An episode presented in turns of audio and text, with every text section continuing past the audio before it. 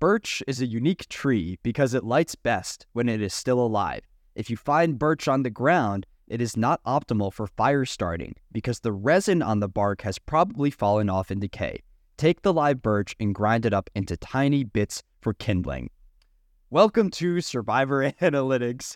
My name is Clyde. I am the true expert, and I'm here with the voice of the people.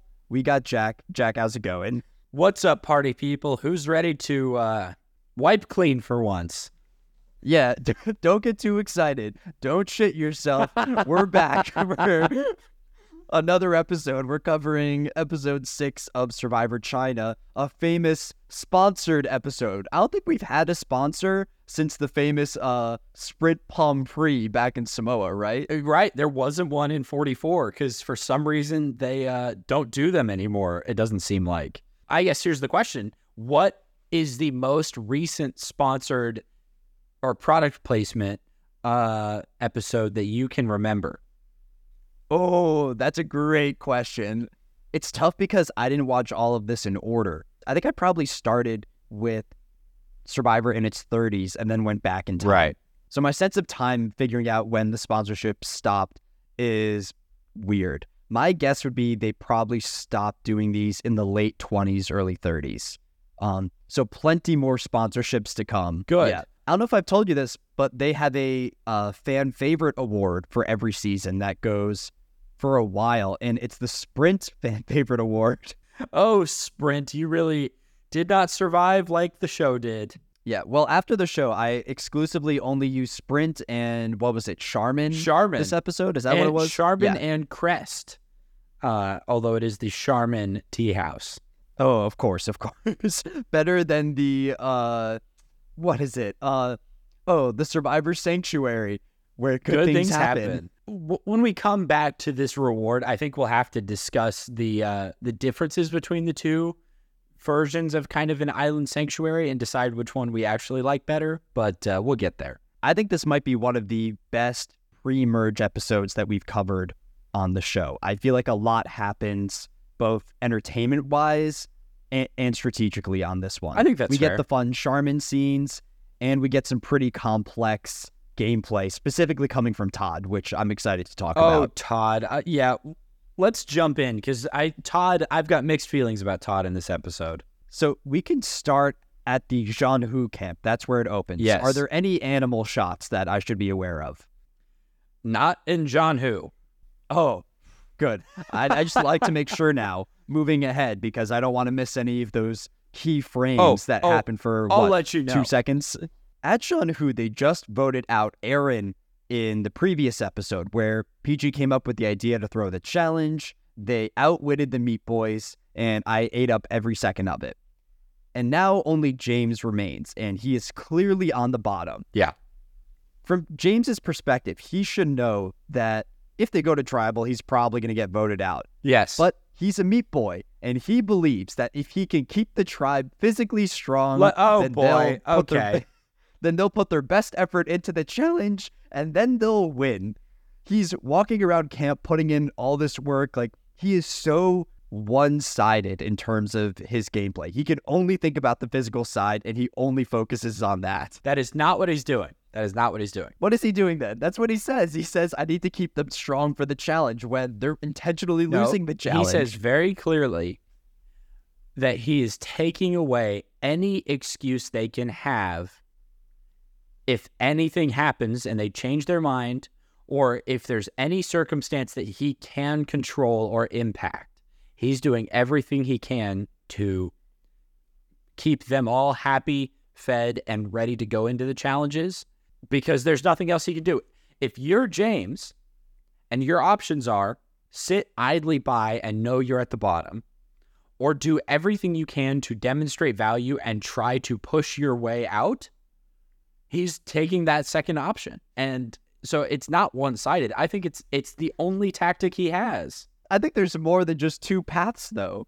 What what I think there's what else more is paths there? than either do nothing or provide a lot around camp. How about you actually talk to the people at Zhan Hu? You could plant seeds of doubt and say, oh, maybe Frosti and Sherea are growing closer at Fei Long. do you really want to risk them flipping later? Like you can actually talk to these people and negotiate with them, but he's only focused on the physical side of the game and he thinks, "Oh, if I make the food and if I contribute to the shelter, they'll want to keep me around." When they're probably going to merge in a couple days and they might not even be at this camp anymore. I mean, I think you're right that there is technically that third option, right? He could go for a social angle. Technically, there's so many options, and he's focused only on the Meat Boy one. because he's a meat boy. He he knows his strengths and he's sticking to them. He's not going to try and botch a social play that could blow up in his face. That's just not really a, a feasible option for him uh, because he's not a strong social player. I think he's a solid social player. I think he's a bad strategic player, but socially, people seem to like him. I think he's good at getting along with people genuinely. I don't think he could fake it. And I think he genuinely doesn't like these people. Yeah, that's fair. When when James vibes with you, if you're a Denise, he shows it. And if he doesn't vibe with you, like a PG, he will vote against you in tribal council when it makes zero strategic sense. Yeah. I mean, I th- I think that's an accurate assessment. Yeah. Uh, want to head over to Fei Long? Yes, Any animal There is an there? animal shot. Thank you very much. Oh boy. We get a shot of a snake. Who's the snake? I think the snake is Todd. Really? Slithering, trying to be tactical and sneaky and slip, you know, navigate all of the uh, complicated politics of a game that is only complicated around Todd because everyone else is playing like it's 2005. The only thing I have written down from that camp is that Todd still can't crack the damn idol. Yeah, I wanted to talk to you about this. I don't know if you remember this take you had. This might have been back on like episode two, but you said that Todd would deserve some criticism if he failed to find the idol in the pre merge. Yeah. And up until this point in the episode, he still hasn't found it. And he's so desperate that he approaches Amanda, who is his closest ally, and leaks that information to her. Yeah. Is this a good move by Todd given that he can't find it, or do you think he's better off just continue searching? I think given the timing, it's an appropriate move. Good and bad, right? What do people say, rose and thorns? Yeah. The rose, Todd recognizes this is a moment where an idol could really shift the outcome of the game, potentially. An idol played right could guarantee James making it to the merge, right? Or be it advantageous if something goes awry, you know, back in in his camp. So that's the rose. He does recognize this is the time. And he recognizes I can't do it alone. That's the thorn is that he has three hints. There's one place in this camp that he hasn't looked. And every time the camera goes, there it is, and points right at it. And so the fact that he hasn't found it is very disappointing, but he does accurately read this is the time to ask for help, right? He didn't ask immediately, he didn't share it right off the bat. Um, I think he has some fumbles later on, but I think it was the right read to um, clean up his own mess because he couldn't figure this out. Is Amanda the best person to talk with about the idol? Yes, I think so. I mean, she is his closest ally. I think she can keep things close to her chest. I think that the two of them have been very good about playing a very quiet game together. So I, I think that part's a good read. What do you think? I think it's probably the right move to share this with Amanda, especially given what they find out later in the episode that Aaron was just voted out because they were originally a trio Yeah. and that lasted only five episodes, I guess. So now that Aaron's gone, even though he was more of the figurehead of that group rather than an actual strategic contributor, Yeah. with him out of the picture, that is going to innately draw Amanda and Todd closer to each other. Right. I don't have a huge issue with him sharing it, especially since the merge is probably right around the corner. Want to head to the reward then? Yeah. This reward challenge is wild. This is a very unique one. I tell you what, uh, this might be my least favorite challenge of the season. I can see that. It's not a crazy one. I still think this is better than most of the challenges that we saw in the new era. Like this has a lot more character to it. Oh, it's definitely got character. Um, the abandoned village just made me think of like, you know, um, the countless controversial events resulting in a large par- part of you know, the Chinese rural population dying or or you know, fleeing. I know enough about Chinese history that this one was a little spooky to me. Like uh, ghost towns don't usually have a happy ending. I wasn't sure if this is a authentic abandoned village or if this was created by production. It seemed pretty authentic. I I would argue that it was legit. To sum up the actual challenge, it's a uh, it's not a scavenger hunt really. It's a race through an abandoned village. One team member from each team at a time can run through the village, finding these long, thin planks that have letters on them. And when they get all of these pieces, they have to use them to decipher a quote from Confucius, uh, which, you know, I thought that was kind of a fun aspect to it. I like the deciphering the quote part. And the reward is here we go, because they say it right off the bat. It's a tea house with showers, Western toilets. They throw that out, and that is a big deal. Western toilets are a, a big deal for people who are, you know, in very rural Asia. And then brought to you by, is it Charmin or Charmin? I think it's Charmin, even though it's spelled with the CH. Yeah. Charmin Ultra Strong. And so here's my question for you. And you don't have to know this. I just want to know your guess. Do you think that this was Charmin trying to market in the US or Charmin trying to market in China? Oh, both. They can double dip in, in both of them. That's true. No matter who you are, you got to wipe your ass. And Charmin is there to help you every step of the way. I'll tell you what, that's such a good slogan. I can see the ad campaign now. You know, it's like um, you see the Queen of England from behind with her crown. you know, you see a Roman emperor reaching for his toilet paper, a, a pharaoh in ancient Egypt, a cowboy, an astronaut, and it says, no matter who you are, you got to wipe your ass. Well, I guess not as much anymore now that many more people have bidets. I don't know if bidets were a big thing in the mid to early 2000s or if they just became popular in the US more recently. It's a US thing. Oh, okay. That's not an international thing. Well, it, it was an international thing and it's just now becoming a thing in the US. Okay, yeah, that's what I thought. But maybe this was Charmin's attempt to battle the bidet market in China.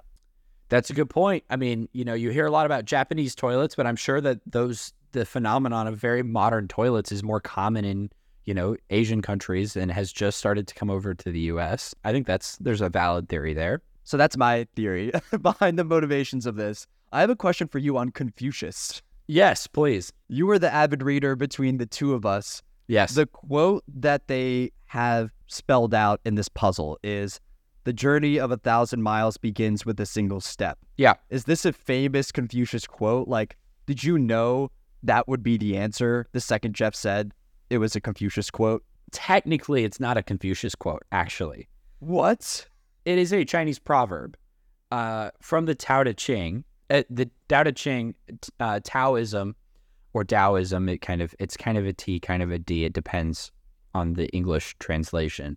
Uh, it's a uh, Chinese spiritual um, school that has been around for a very, very long time. So, A Journey of a Thousand Miles begins with a single step, comes from that book, right? Which was written by um, Lao Tzu back in the sixth century BC. I did look him up. I appreciate the pre-podcast research. It's it's it's erroneously attributed to Confucius. Here's here's how I'll describe it. It's kind of like a fortune cookie default, oh, this is a classic Chinese proverb, so we're going to put it in because it's like, you know, it's like the Chinese version of like um, Veni Vidi Vici coming from ancient Rome. This is like the stere- the most stereotypical one-liner from ancient Chinese wisdom, which is obviously okay. a massive school of wisdom that has thousands of authors and thousands of years of history. So I wasn't surprised to see the quote. So would you have known it right away? Like if you were on Survivor, my guess is you would probably take the place of like Eric on the cast. I bet they swap out Eric, put you in the cast instead, you know, the tall white men. I would have gotten it pretty quick. Not that fast. Oh, nice. I would have known that's what we were going for pretty fast. Here's the thing I want to talk about. Courtney sits. Yeah, I wrote this down. Again. Again. Why do they keep sitting her for the reward challenges when Jeff is straight up telling them at this point, hey, if you sit during the reward, you have to play in the immunity challenge. It blows my mind that they're still sitting her. Why can you give me a good reason at this stage? I can tell you right now because everybody's got to wipe their ass, Jack. They were planning to play Courtney and then bench her in the immunity. And then they saw those sweet, sweet rolls of Charmin and they realized, Courtney, put your ass on the bench. We're getting it. It really did kind of feel like they decided it is more important for us to drink some tea than to maximize our chances at immunity. Uh, and maybe that's just them saying, most of them saying, yeah, let's lose and get Jean Robert out or something. But I didn't appreciate it. It's a bad strategic move. And I literally write that down every week with every challenge because they keep doing this and I don't understand why. The big highlight from this challenge for me was the small interaction between PG and Sherea, where Yeah. they were both running into one of the houses to acquire the puzzle pieces. And PG pulls Sherea aside and says, Hey, we're still together. We're keeping an eye out for you, basically. Yeah. And Sherea doesn't say anything. She basically ignores PG. Yeah. Why do you think Sherea did this?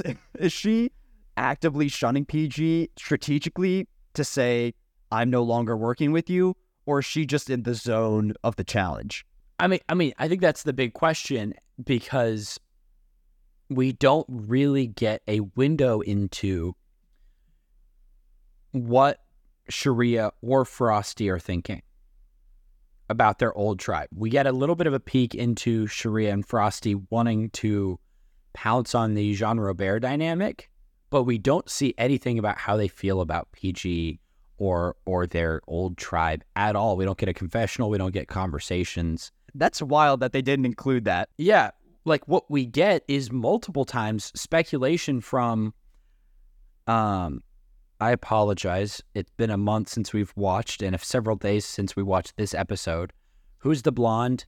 Jamie. Jamie, thank you. Uh, Jamie says something along the lines of Frosti wouldn't even make eye contact with me. And that's a big reason for their kind of spiral, right? Uh, and then there's this this moment where Sherea, it could be an intentional shunning, or it could be Sherea just trying to play the game and focus on untying all the knots. You know, like it's hard to tell. And we don't get a confessional that would be really helpful here. It's weird that the perspective of Frosti and Sherea plays such a prominent role in the strategy of this episode, yet we never learn if their speculation was correct. Right. Like you would think from an editor and storytelling point of view, that's crucial information for the outside viewer, yet they leave it out entirely. Yeah, yeah. I mean, it it definitely felt like the big missing piece in this episode. So let let me ask you, this moment was a a rare one in Survivor. I can only think of a couple of very small instances that were much more subtle where conversation like this even happens during challenges or at least makes it to the edit. Is this a common technique? Is it rare? Because it feels rare in my experience to see this happen. It is kind of rare to have discussions in the challenge, but there are multiple instances of it in Survivor history. We actually saw it in season 44. I believe that in episode two, Claire talks to Matthew on the bench Yeah, about some of the items that were acquired at Party Rock Island. That's the other one I was thinking of. Yeah. So we'll we'll be building up a couple more as we get through some of these seasons. Uh, it's an interesting tactic, but this is one where I think it clearly makes sense from PG's point of view to try to confirm with Sherea, and then they just get kind of paranoid. I mean, that was her chance to pass the message along. And from PG's point of view, or or to PG's credit, I guess I should say, uh, she did everything she could. The other thing I want to throw out before we leave this challenge, I don't think the scavenger hunt part of this challenge was hard enough because it kind of seems like there's a camera crew waiting by every plank. Do you think they were just standing there?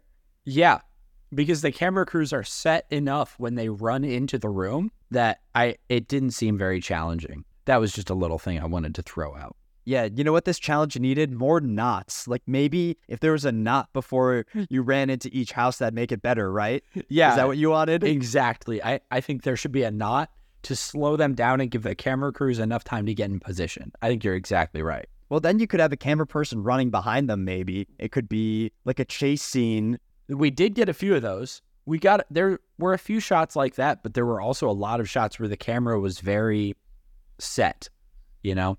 Yeah. So It was probably just some random dude chilling in the house waiting for them to run in. I I recently saw the first time I'd ever seen a photo of the cameras, like behind the scenes.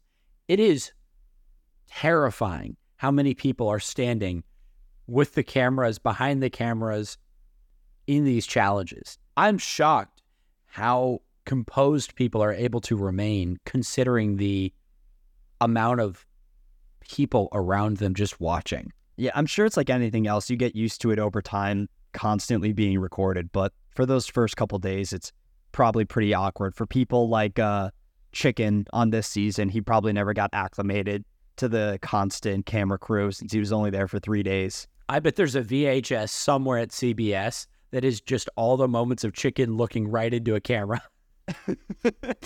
Or Bruce too. Bruce probably never got acclimated to the cameras. Well, I think that was for a very different reason. I don't think he got acclimated to the feeling of wood against his cranium. Okay. Shout out to Bruce. Love you, man. We'll we'll uh, looking forward to having you back in the fall.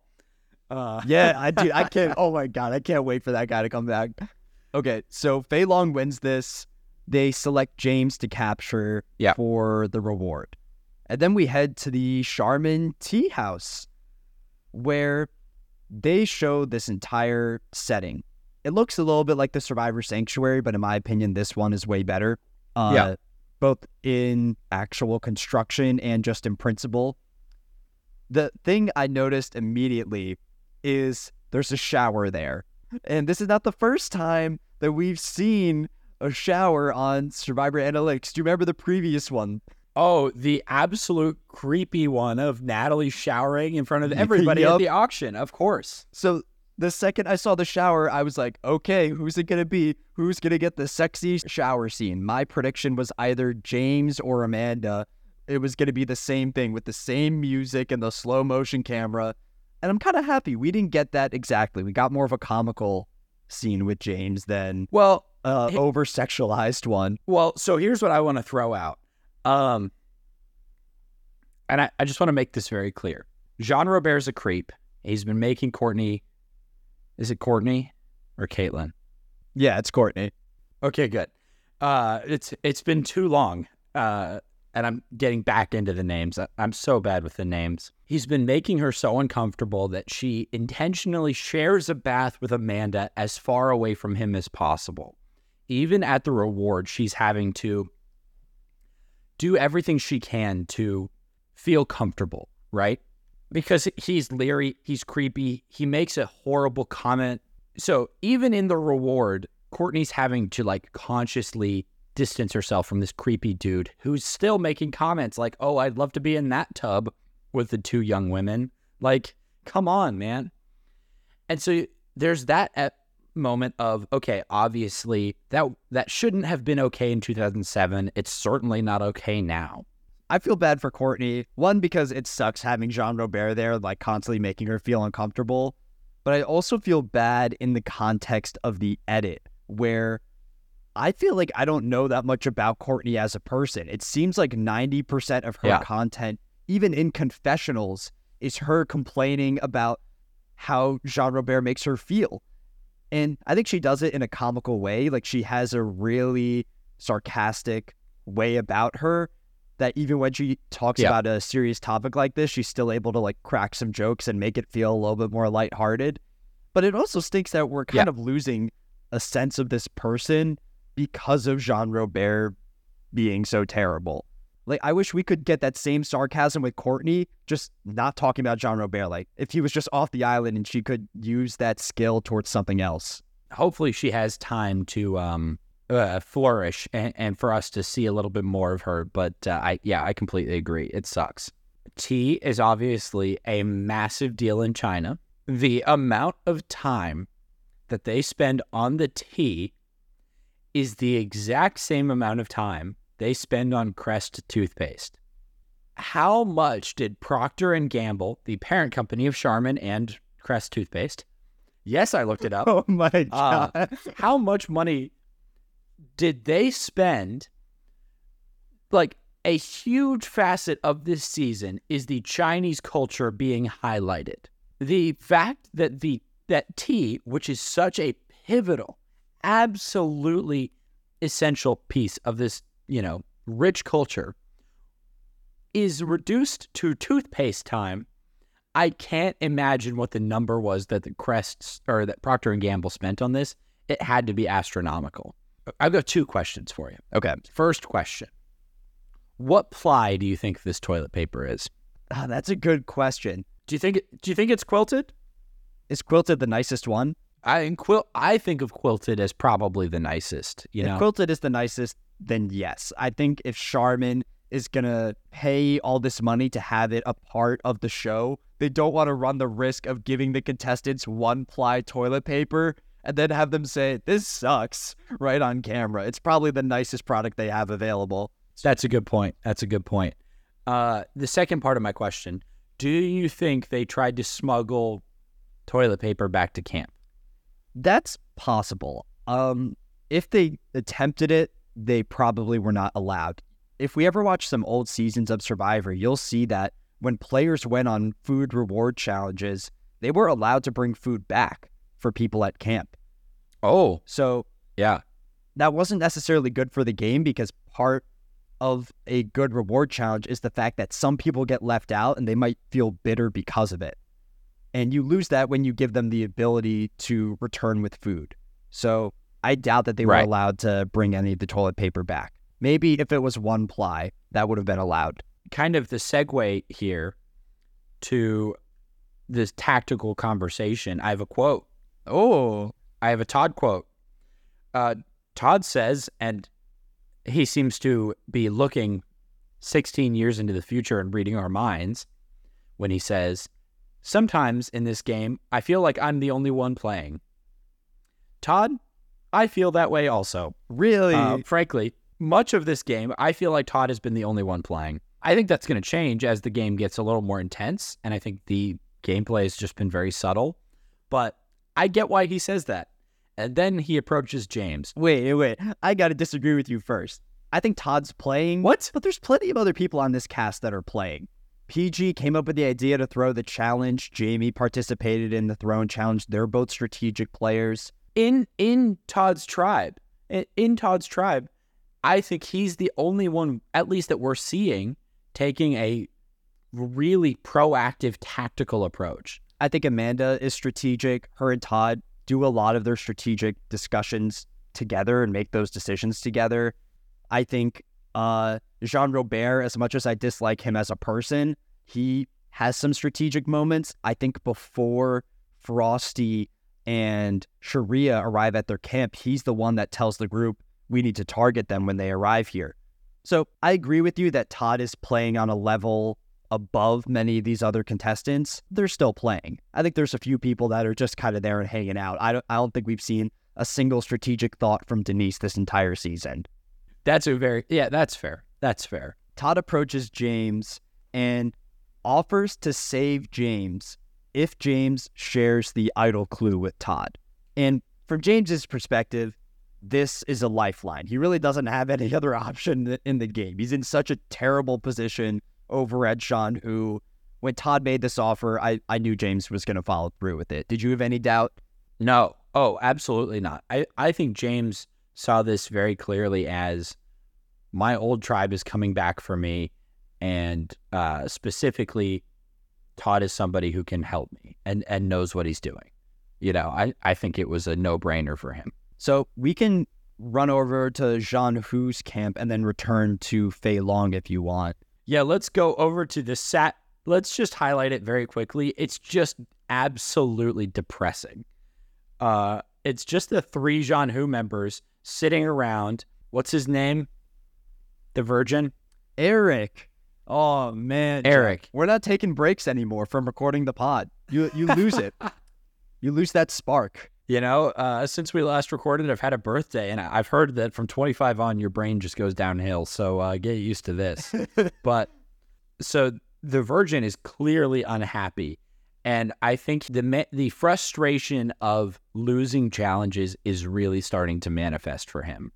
And I think if if the merge wasn't so imminent, this would result in his bonds with the other two absolutely crumbling, just based on how irritated he seems at this stage. Is that a wild swing? Yeah, I don't think Erik would ever flip on Jaime. They they had their moment in the Garden of Eating. I think he feels so compelled to work with her moving forward.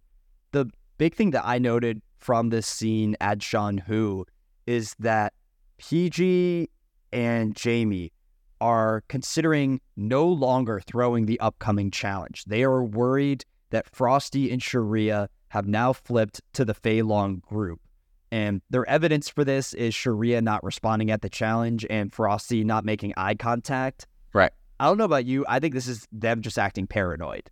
I think there's literally zero strategic benefit for them to not throw the upcoming challenge. Oh, a hundred percent. I I think, uh, as much as I absolutely hate that tactic, they've started it. They have to see it through.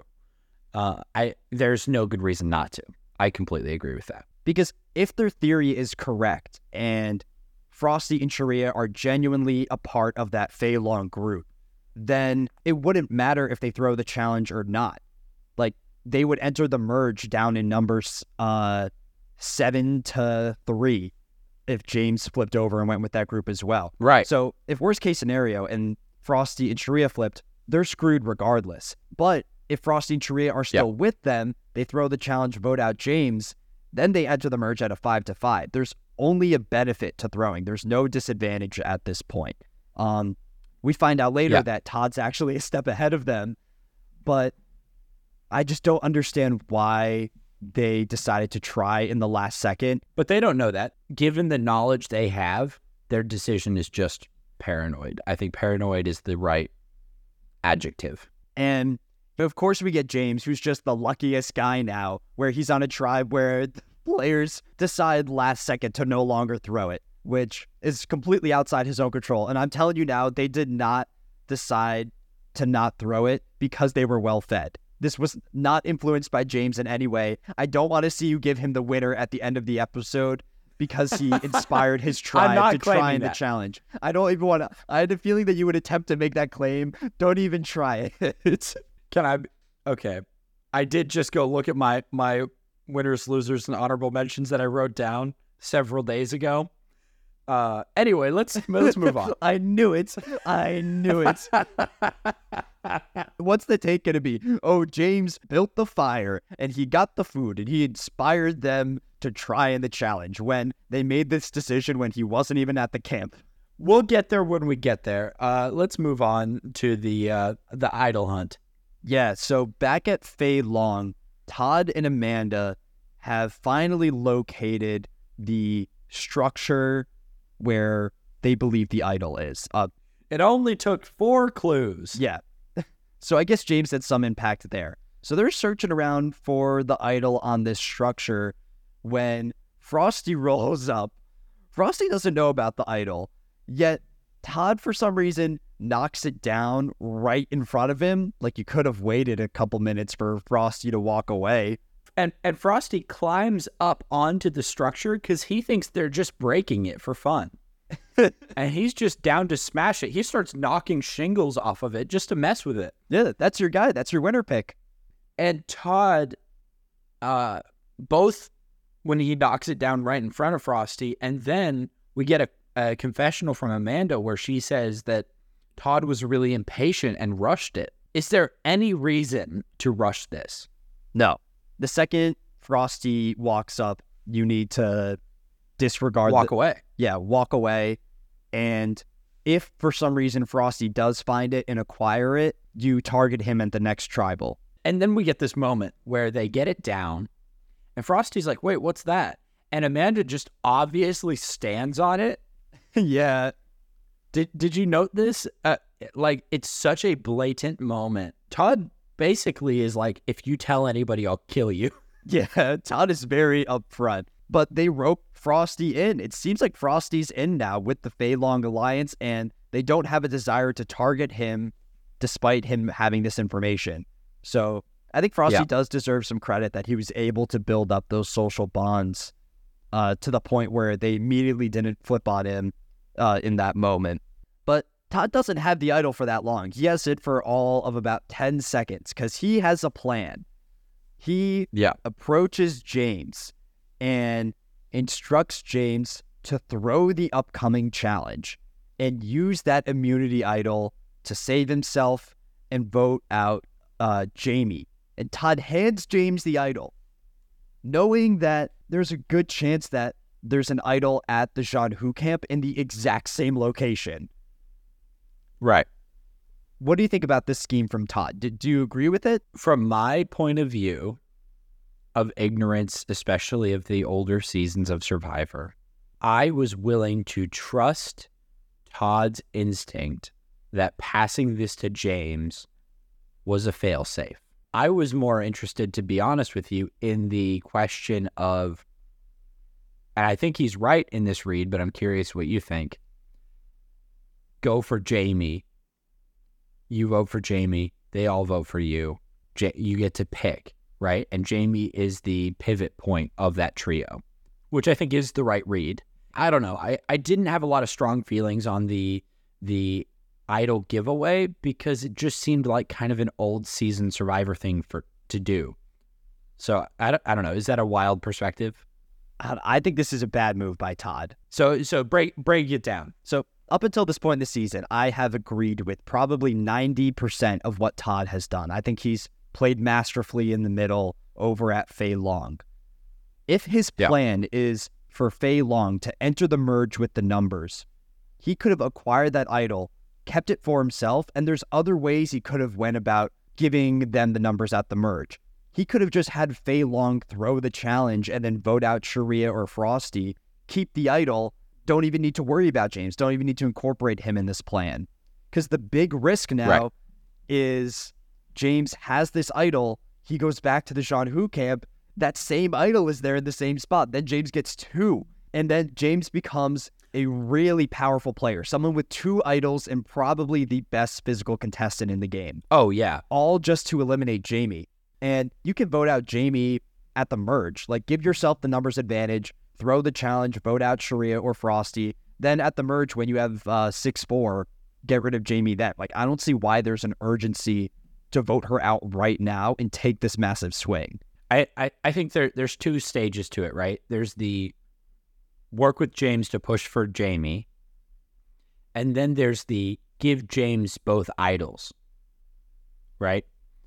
Because I think there's a very compelling argument that Todd could have said, "Hey, that's the idol. This is the idol. Here's where it was. Go get the one when you go back." Yeah. and use it and take out Jaime. I think that is a good plan. I, I totally follow that part of it, the targeting Jaime, because if it's going to be a race to the bottom, if both teams are trying to throw to get rid of someone from the swap, it becomes a coin toss, right? If they're both trying to fail harder, who knows what's going to happen? And if you've got Frosti and Sherea on your team, they could be picking up some serious slack in the challenge. Uh, and, and so you might end up with numbers where there's more people determined to throw on Zhan Hu than Fei Long. And so I, so I, I think leaving that up to chance isn't a great read, but also setting James up for double idols is not a good read at all. Yeah. So it's a it's a blend. It's a it's a it's a good and bad blend. On top of it, like James is his own person. Let's say Zhan Hu actually lost that challenge and James played the idol at tribal council. He doesn't have to vote out Jaime. He could vote out anybody that he wants. Todd is giving these instructions, but if hypothetically James had a close relationship with Jaime, he could have kept her voted out one of the other two people. Like I just think there's way too many Right. variables outside Todd's control to justify passing off this idol. I think if it was up to James, he would vote out Peachy over Jaime. Well, right. I, I think for emotional reasons, but I think for tactical reasons, I think Todd is kind of guiding it. And this is the section of the game where James is weak. And I think it's a good read on his part to listen to Todd about that. Oh no, I agree that's the right move, but I think it's Zhan Hu actually attended. I think PG would have went home. I think James would have said, "I don't like Peachy," and he would have voted her out anyway. I don't know. He, he's got a good head on his shoulders, but uh, the other thing I want to ask you: if you're James in this scenario, do you consider Yeah. actually going to win the challenge? That way, you get that double idol scenario. Like it's actually to his benefit to probably not throw it here, right? I mean, I think if I'm James in this scenario, I'm not throwing challenges. I'm doing everything I can for a bunch of reasons to play as hard as I can, which is A, he's a meat boy. Playing as hard as you can is the right thing to do at a competitive show. A. I know you disagree with that one, but we'll move on. B, the dynamic of his tribe right now is three people throwing and him trying. If all of a sudden he throws, they might get suspicious and split the vote somehow, right? Uh, and that could throw some things into chaos, but it could put him in trouble. And so I think playing as hard as he can, even if they still lose, because mathematically, odds are good that if three people are throwing, one person can't carry them. He keeps everybody in the dark. He gets both idols. He uses one. He hides the other, right? He's running that tribe and he's in a great spot. Yeah. I, I, I think that's the preferred outcome for James. Yeah, it's better for his game to actually win the challenge. Yet when he gets to the challenge, I think he's actually trying to throw it. He's following Todd's orders, which is probably against his best interest, I think. So so should we, should we move on to the challenge? Yeah, last thing I just want to mention from Fei Long, one thing I did like that Todd did, even though I disagree with the move, is once he passes off the idol to James, he goes on a little campaign and tells everybody that James has the idol. So, at the very least, uh, James's idol is out in the open, which inherently gives it less power. Yeah, I, I liked that move as well. I thought it was a, a good level of insurance and team building. It, it was a weird little double thing of, hey, we're staying strong, but also if something happens, it's him, not me. Yeah. Right? Like I, I that was a very elegant move. I, I completely agree. Let's talk about the immunity. Let's let's go to the cultural insult challenge of the century. We're two for three now. We've covered three seasons, and two of them have featured the eating competition. The name of this one is I wrote it down. It's uh oh wait, maybe I didn't write it down. Is there a name? I don't remember a name. Oh yes, it's called Bugging Out is the name of it. Oh. We saw this on Samoa. You probably remember Jeff famously pouring milk into every oh, the, concoction. bl- the blender. yeah, oh, no yeah. blender this time. We're doing straight up dishes. Here's what I'll say about the blender. This challenge is very much, frankly, ew, foreign culture is gross, right? And it has that sense that rightfully deserves some criticism. I think the blender one was much more about raw ingredients and making them even grosser. Like, yes, people eat squid, but squid is much grosser blended with milk, right?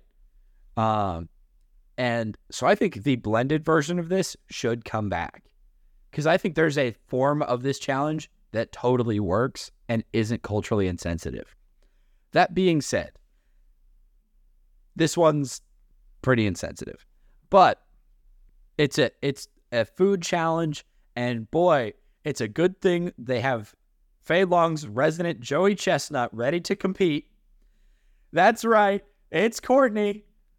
Uh, just to throw this out there, actually, because we're recording a week after the Fourth of July, and if I had my soundboard, I would stick it in here for just no other reason than to play it. Look up Joey Chestnut's walk-on introduction from this year's hot dog eating contest. Oh, it's hype. It's one of the. It's. eh, Did you see it? I've seen some of his past ones. I didn't see this year's. The, I've never seen one before. This one basically is like humanity has been stuck for fifty thousand years, And Joey Chestnut is the inevitable evolution of the human race. Like, this is our goal as a species. It's insane. Anyway, Courtney uh, is up in the eating challenge, which is a great idea. Let's have the skinniest person ever on Survivor whatever she ends up eating. I don't remember which ones she ends up in, but I've written down all of the foods. Oh, I wrote them down too. Some classics in this group. The unborn chickens. Oh, yeah, the chicken fetuses. Yeah. Yeah, that's the one that feels I've seen this used before as a way of demonstrating look how foreign this culture is, right? It's a hard one for me to wrap my head around because it it just the concept of the feathers, right, is so awful. Uh, and I think that was the the stage of this challenge where they had different numbers, and Jeff was like, "Oh yeah, we weighed them. You're eating the exact same weight of chicken fetus." Um, and the, the thousand year old eggs, I think I would be able to do because I've heard that's a very interesting, although challenging flavor. But you couldn't do all of them, is what you're saying. I don't think I could do the baby turtles. I think those were too cute. Yeah, see, I think this is what uh, makes us different, Jack. I think I would be a meat boy on Survivor. Definitely not. But I don't think you could be a meat boy on Survivor then if you don't compete in the challenge, dude. I would do my best, but if I ended up on that one, I I genuinely don't know if I could finish it. Overall, I think the best battle that we get in this entire immunity challenge is what I wrote down as the battle of the lovebirds because it's James versus Denise eating the chicken fetuses. This is heartbreaking. Absolutely heartbreaking because they both know what's going on. They both know that this is a stage, right? Uh, at that stage, it is 2 1. Zhan Hu is winning. And James is doing everything he can to go against his instincts and throw the challenge, right? Uh, he doesn't want to throw, but he recognizes throwing is the best strategy for him. Also, can I say something? Yeah. James is a hypocrite. James is not a hypocrite. Remember last week when he got so mad when they threw the challenge and he was so bitter towards them? And now here he is a week later doing literally the exact same thing. I think it's a very, very different situation because there's a a big difference between being upset that the battlefield you thought you were on has changed in a mediocre way and then adjusting and saying, okay, I have to fight on this new battlefield. You are not going to like my winner pick. I know it's him. I knew it was him before we started recording. um, James recognizes his team is doing everything, his old team is doing everything they can do to win and he's doing everything he can do to lose. And it's heartbreaking because Denise just can't do it. And he Yeah. gives her so many chances. So many chances. It's genuinely gut wrenching. And then finally, he's just like, "Ow," and just pops him in his mouth. And it takes him two seconds because he's a beast, right? yeah, I love that scene where Denise screams and tries to eat it and then immediately spits it up. This is a failed attempt by the lunch lady. It is such a that moment. Thank you for reminding me. What a wild scream, and then scream is stopped by feathers, and we do get a line from Jeff that I wrote down. Denise takes a big chunk of feathers, uh, and she can't do it.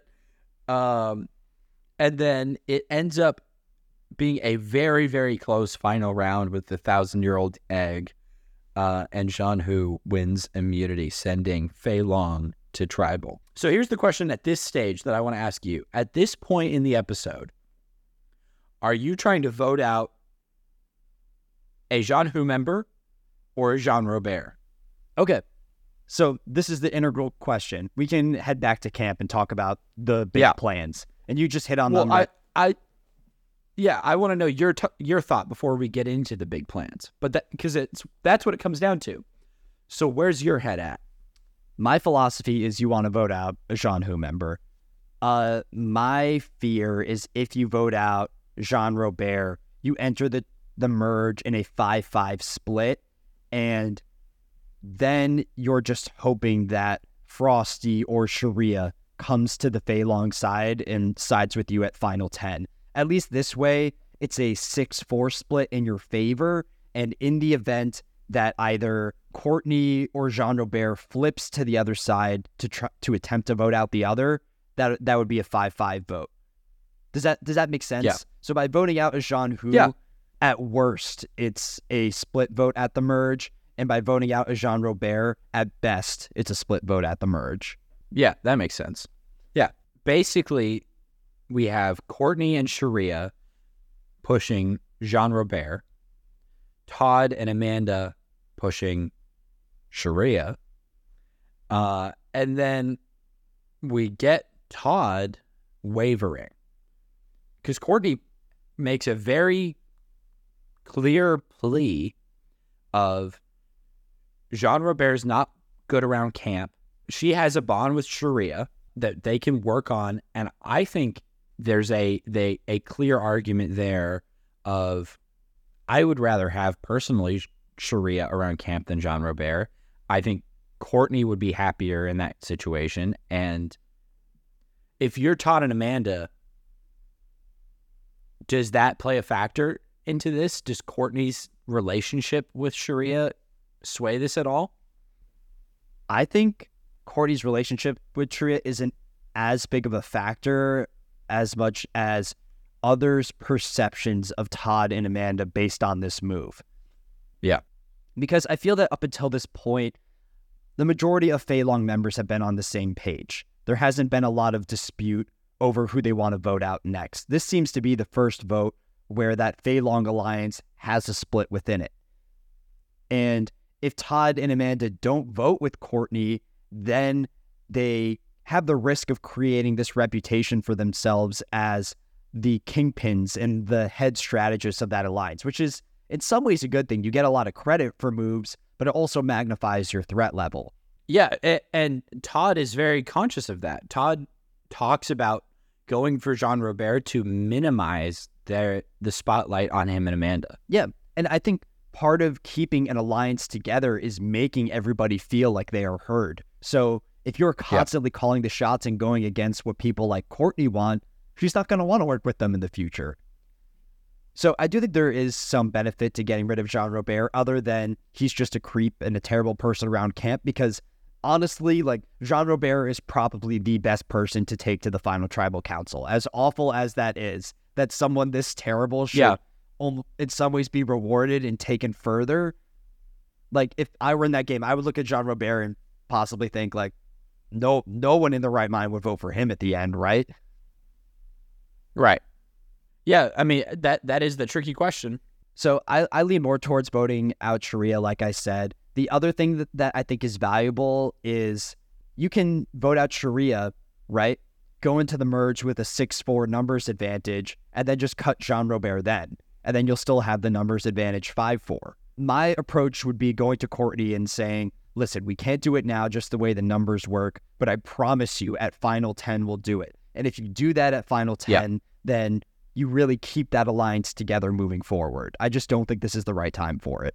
Yeah, I mean, I, I think that's a a really good point, and I think that level of thought is a few years off in Oh, the yeah. survivor world. It seems to be, but I but I think that's a very that's an ideal situation for sure. I have one more question on this vote beforehand, and we kind of hit on this earlier. They don't even consider voting out Frosti. They look at Sherea as the out- Frosti's in.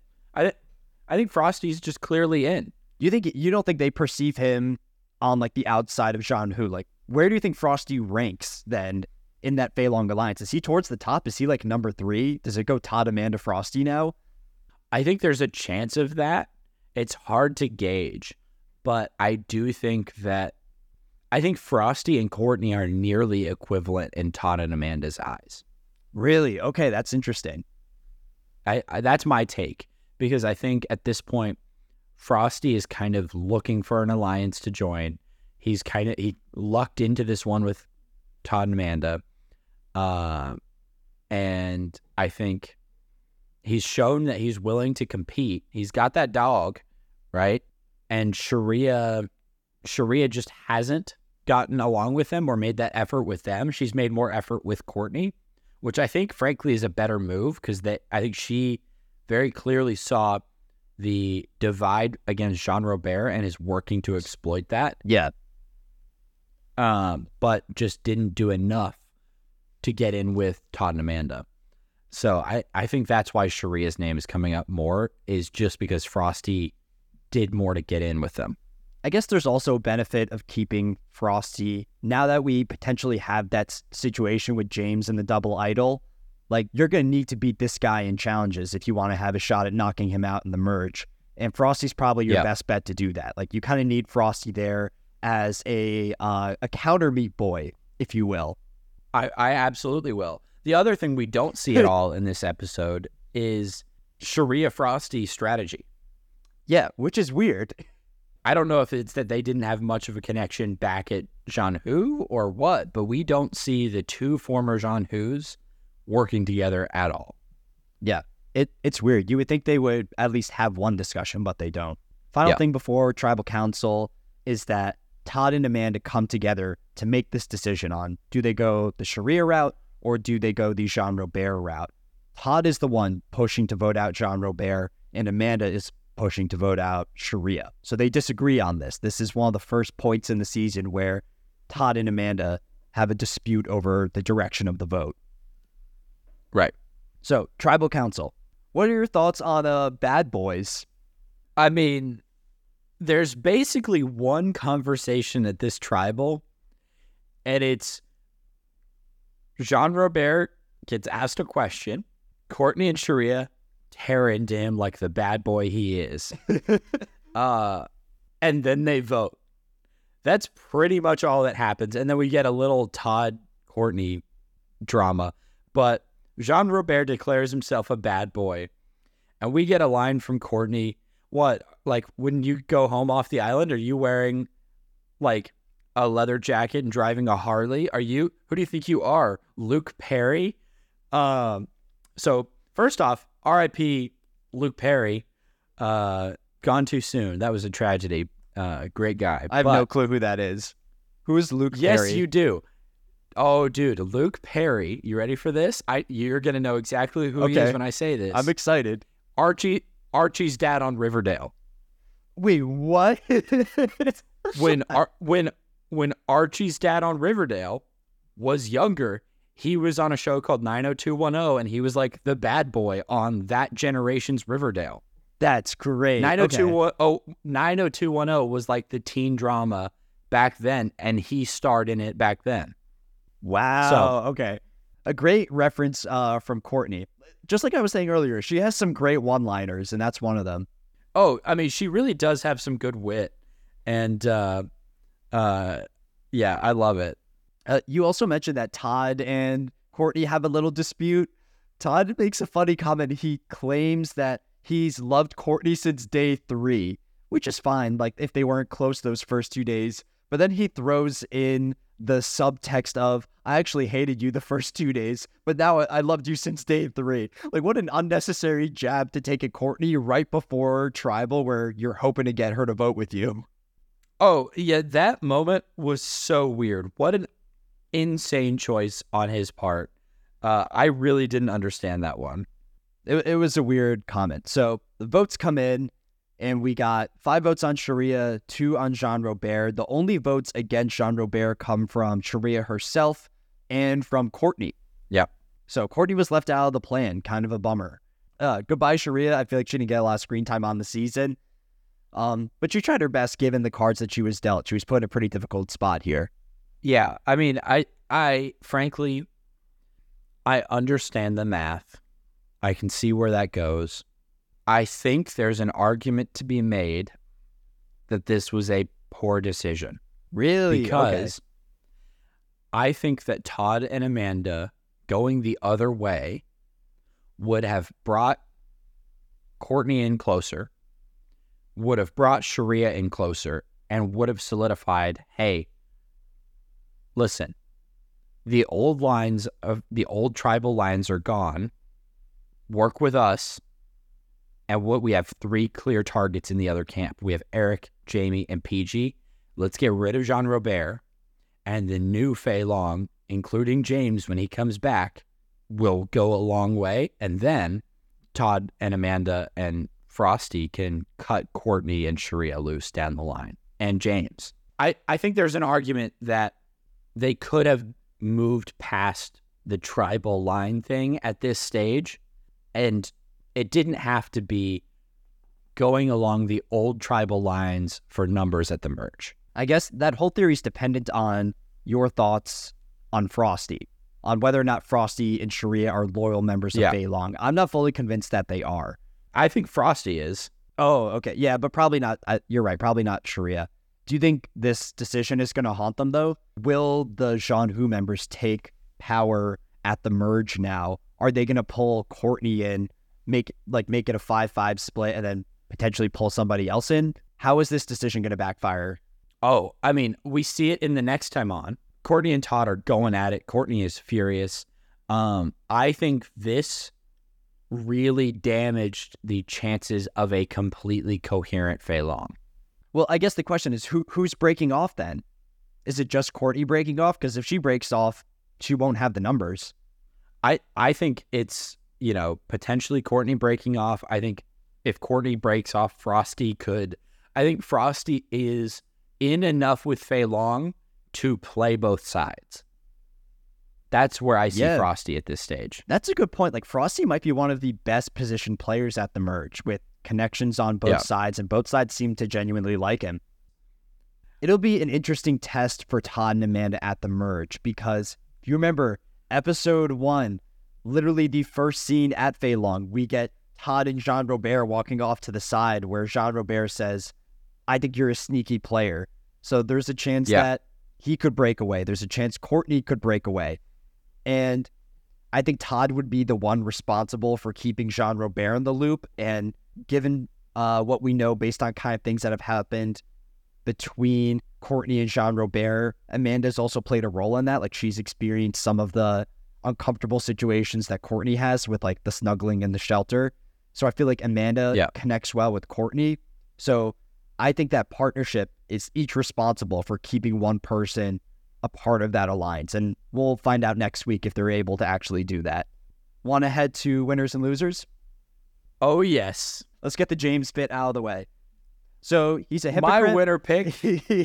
my my winner pick is James because James has an idol that he didn't have to use. He knows where both idols are going into the merge uh, because we know the merge is happening next week. Uh, he's a gentleman who does everything he can to help his lady love Denise.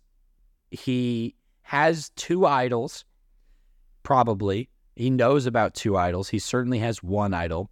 And he's about to find himself in a merge where his entire old tribe sees him as a steady ally and resource. So I go James. I, I actually considered James for the winner of this week because of the whole idol situation. But I feel the same way about James as you did about Carolyn, where I feel like James is just stumbling into these fortunate situations where other contestants are really setting him up for them and he's not doing much on his own other than just taking orders from other players. I, I think there is a significant level of luck to it, but at the same time, I think that there's enough autonomy in his. He decided to work with Todd, right? He didn't have to pick Todd for the clue. Um, he could have said, "I'm a little suspicious of Todd."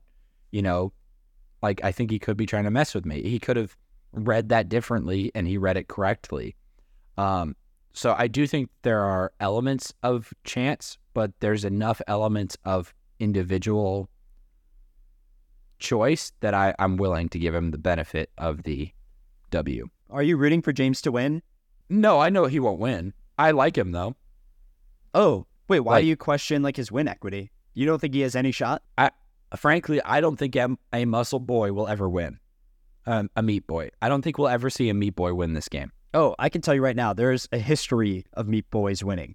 Um, one of the series What? I made, one of the series I made on TikTok was what are the six winner archetypes? Um, there's a bunch of them. There's like the best friend, there's the head strategist, and one of them is the challenge beast. So there's players that have just bulldozed their way to the end through challenge wins. So it's on the board for James. There's been the history of players doing it before. I would be thrilled. I'm not getting my hopes up. I so so I'll put it this way. Uh, you know, to use a baseball metaphor because we both love baseball. Of course. It's like are the Nats going to come back from 25 games behind in their division to uh, make it to the playoffs this year? No. Could it technically happen? Yes. Uh, would I be thrilled? Yes. 25 games behind. You think James is that far off? No, but I just wanted to. I use the Nationals because they're my favorite team. Like I'm just saying, like I think James has a realistic path to the final three now, assuming he gets that second idol. Because yeah, if we go from final ten to final three, that's seven challenges. We know he's gonna survive two of them with the idols, right? Can James win five immunities? Is that on the board for him? maybe depending on what they are. I think that's definitely on the board for James, just given Yeah. his physical stature, right? So, okay, fair pick. Who's Uh, your I- winner? Who's your winner? My winner is Amanda. Amanda's the player that came up with the idea to vote out Sherea.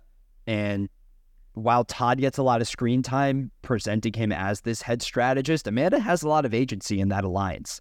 She's the person Yeah. that convinces him to not vote against Jean Robert. And I think that puts the Fei Long Alliance in a solid position at the merge where even if Courtney flips, um, they're still going to have the numbers advantage. And if Courtney does flip, I don't know who she's taking with her. I don't think she'll Yeah. convince James to work with the Zhan Hu people who James actively hates at this point. Because she can't get James, I doubt Denise will go. She's obviously not going to bring Jean Robert and Todd and Amanda. Like the only people that I think could flip with her are Todd and Amanda, really. Um, Yeah. other than that, I feel like everybody's pretty strict on staying with Fei Long. So I thought it was a good move by Amanda, and I'm happy that she got some more screen time. I feel like she's been a little bit more invisible up until this point on the season. And I would also throw out to her credit that because of her position as kind of the number two, there's not any heat on her, and I think there's going to be more and more heat on Todd. Yep. which I think is a is well done. And being the number two is not a bad thing. Um, No, definitely not. there's plenty of number twos that have won in Survivor history. The real question for Amanda moving forward is can she either gain enough agency to supersede Todd and potentially go to the end with him and beat him straight up? Or will she need to use him almost as a shield and cut him at the last second? Like, those are the only two routes for an Amanda win, right? I mean, I, I think the important thing to note here is that when you're trying to manage your number twos, reach for Charmin. Oh my god! if you if you're a number two,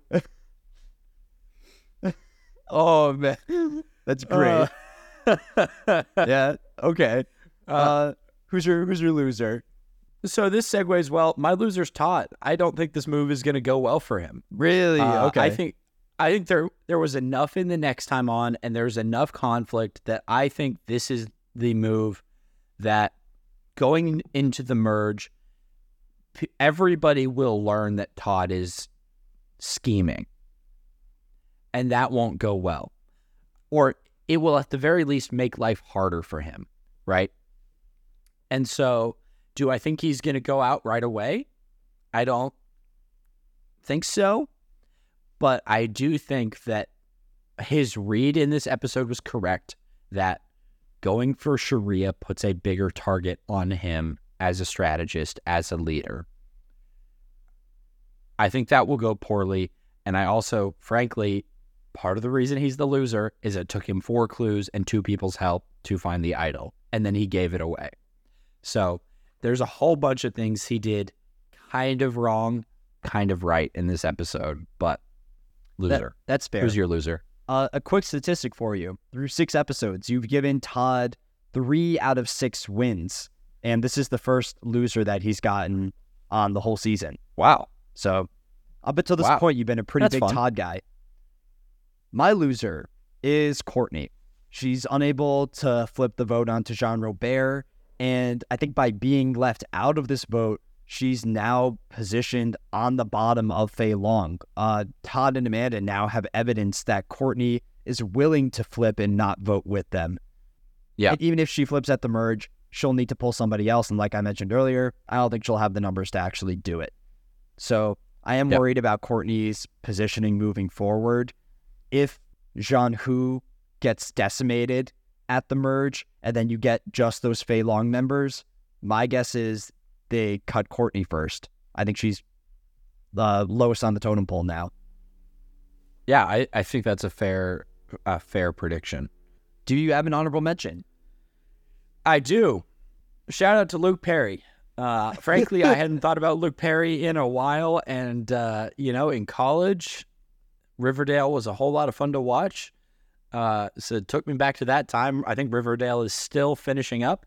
Riverdale is how we became friends, dude. Do you remember this? Yeah, I mean, yeah, watching it in your room, dude. Yeah. I Like- think I don't know who brought it up first, but one of my earliest memories of meeting Jack were me, him, and our friend Carrie would meet up every week and watch an episode of Riverdale. This was back in season one when the show was, you know, coherent. And now Oh, yeah. an absolute shit show. So, I mean, shout out to Luke Perry because uh, if he hadn't fictionally fathered his fictional son Archie, we might never be here. Oh So, man. if if if you put it that way, we owe a lot to Luke Perry. Yeah. But it was also his death was an absolute tragedy. That was a horrible, horrible early loss. And then the show handled it in an insane way. Wait, what did they do on the show? I think in the show, uh, he had just gotten shot, and then instead of him dying from the gunshot, he recovered from the gunshot because they'd filmed him recovering, and then he died in a car crash or something. Oh my god. Like, on like the drive back from the hospital. I mean, it was like a really quick turnaround from the thing that would have been an easy tragedy way, tragic way to write him out, and then they wrote him out in like a less uh, dignified way. Well, big shout out to Luke Perry. Um, I'm sorry I didn't know his name. uh, I have a briefer dishonorable mention this week. I've been going with some more fun picks this season. My dishonorable mention goes to shower curtains.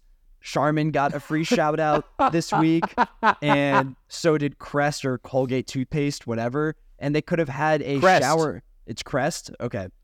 They could have had a shower curtain promo as well, like some sort of sponsorship there. Yet they just chose to have no shower curtain at all. And on one side, we get James's butt, and on the other, they don't get the extra money that they would have received from the sponsorship. So th- there's give and take there. I would like to throw out that that tea house absolutely doesn't uh, pass any health code on the planet. Uh, you can't be showering that close to your tea. You're creating a whole different kind of tea that way, and it's James tea, and it's not not drinkable. Are you worried that there's going to be a medevac on this season? If anybody on the season would be medevac, it would be Courtney for malnutrition. Oh, And my I guess would be that will- Denise. I think I think Denise could no, get medevac. No, Denise is a tank. She'll be fine. She's a beast. Maybe Denise. Maybe uh, who who else gives off a medevac vibe? I think Erik gives off a medevac vibe. Like he's very quiet, but he seems like a kind guy. Yeah. I think he's someone that they like kind of build a character for, and then he I don't know like shits himself in the Garden of Eden and gets sent home. Like Yeah. okay, well that's everything I want to cover. Anything else that you want to hit on, or are you all set? I, I don't think so. Shout out to Procter and Gamble for sponsoring this episode. Go buy Charmin, go buy Crest toothpaste. Uh, you know, support big business. They're the ones who are really struggling in this time. uh, uh, shout out to SAG-AFTRA and the Writers Guild of America for both being on strike. Survivor may well be the only television show that is on the air this fall, uh, because every other production in America is basically shut down besides reality TV. So uh, yeah. Well, that's why they're going up to ninety minute episodes. yeah, you know, so union strong, pay your workers, but uh, I, it's a good thing we're not a fan cast for some, you know, scripted show. Yeah. So This was a tactical move on our part, knowing that the strike was coming up. we anticipated the uh, labor movement, but uh, yeah, good to be back and uh, looking forward to the merge. Yeah. Well, catch us next week. We'll cover episode seven of Survivor China.